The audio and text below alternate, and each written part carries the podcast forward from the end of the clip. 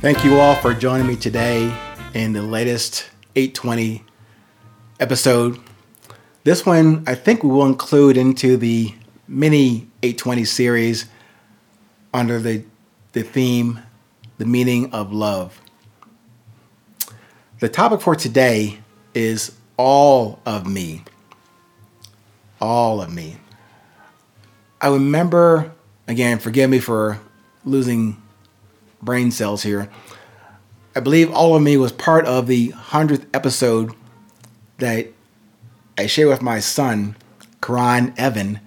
But I think maybe maybe the one after that was getting into the loving all of me. I think back then I was saying I was attesting to that statement that uh, that famous and very talented NFL receiver Terrell Owens said decades ago when he said that I love me some me. I started using that, but again, I first heard that, I was like, that's a pretty arrogant statement to make. But many years later, I come to respect and really embrace that statement. But now today, in that previous podcast, I think last week or so, I adjusted that statement to say, I love me, all of me, which is easy to say, hard to do. Because in that podcast, I was pointing out does that mean my good, bad, and ugly or indifferent? Yeah, it does. If I'm truly going to love all of me. But I'm really coming to grips, grips with that in a slow fashion. And also came to realize that I cannot become all of me or love all of me until I also love all in you that shows me all of me. That may sound a bit confusing, but I have to include this in the Meaning of Love series about sharing the love given to each of us individually, but holistically and collectively. We cannot own our love. And that's where I have been for most of the past six decades. Ah, but the last 60, just glorious. Either way, you take that. Sharing may not necessarily include caring, as my brother Neville in Maryland would say, but sharing the love you have without question is the answer. You see, through all those 820 podcasts, I have finally presented you with an answer on your journey.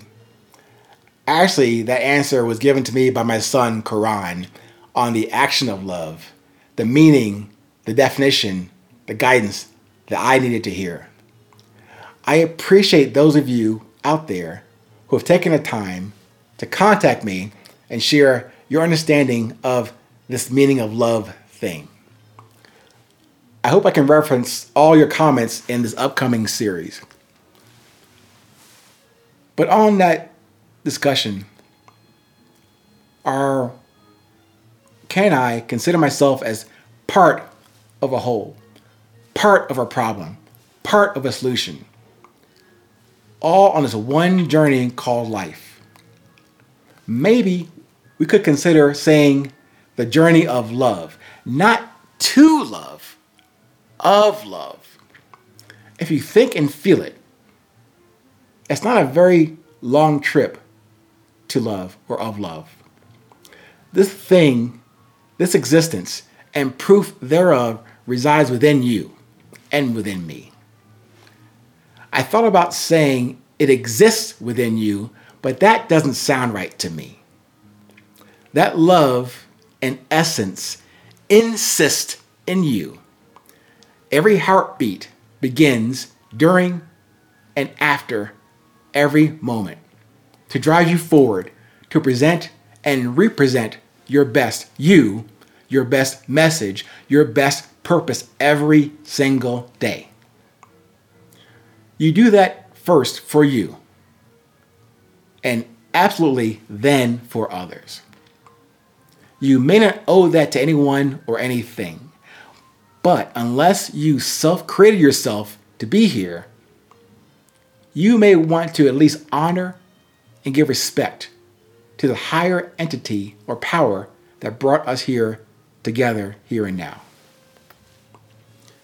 We do need each other to observe, to communicate, and for that resilience that I speak up frequently. Give to yourself the courtesy of love, and then pass that on to everyone you encounter for as long or as short as that engagement might be. I got also cite uh, Mr. Ryan Holiday. He's a several books, podcasts, YouTube videos, and co-collaborations with Mr. Robert Greene. They are both Stoics and standards for the Stoicism out there. So I, I need to quote this on top of this all of me theme today. Quote, well, to Stoics, understanding how we are all connected and dependent on each other will prompt us to be good and do good for each other. Talking about the inspiration and making of the song Holyfields, Justin Vernon from the band Bon Iver put it beautifully. We can never not be all of us. We're always sharing the moment that we are here living in time. And so it's really hard to separate and really truly try to decipher what one person really is because you really don't have one person without the other. And that to me is just like seems to be sacred sacred math for figuring out our problems as human beings is just understanding that there's always the other that we are kind of responsible for. We are part of an interconnected organism. You can't help another person without helping yourself. You can't harm another person. You can't harm another person without harming yourself. We are all parts of the same whole. We are all bees in the same hive, as Marcus Aurelius used to say. This is why Stoics believe that a good life hinges on justice, on being a good steward of the hive of the common good. Because you can never be all of us. Unquote. Isn't that, well, I think it's beautiful. I hope you guys can feel that as well. That just strikes a chord within me and resonates somewhere deeply within me that kind of like I don't know, drove me to create this in, individual and separate podcast. But I hope you enjoys it, enjoyed it. Look forward to hearing from you guys on the website, or maybe we'll bump to each other in this crazy world or this hive about all of us. Until then, stay present, stay current. No matter where you are, it's always 820.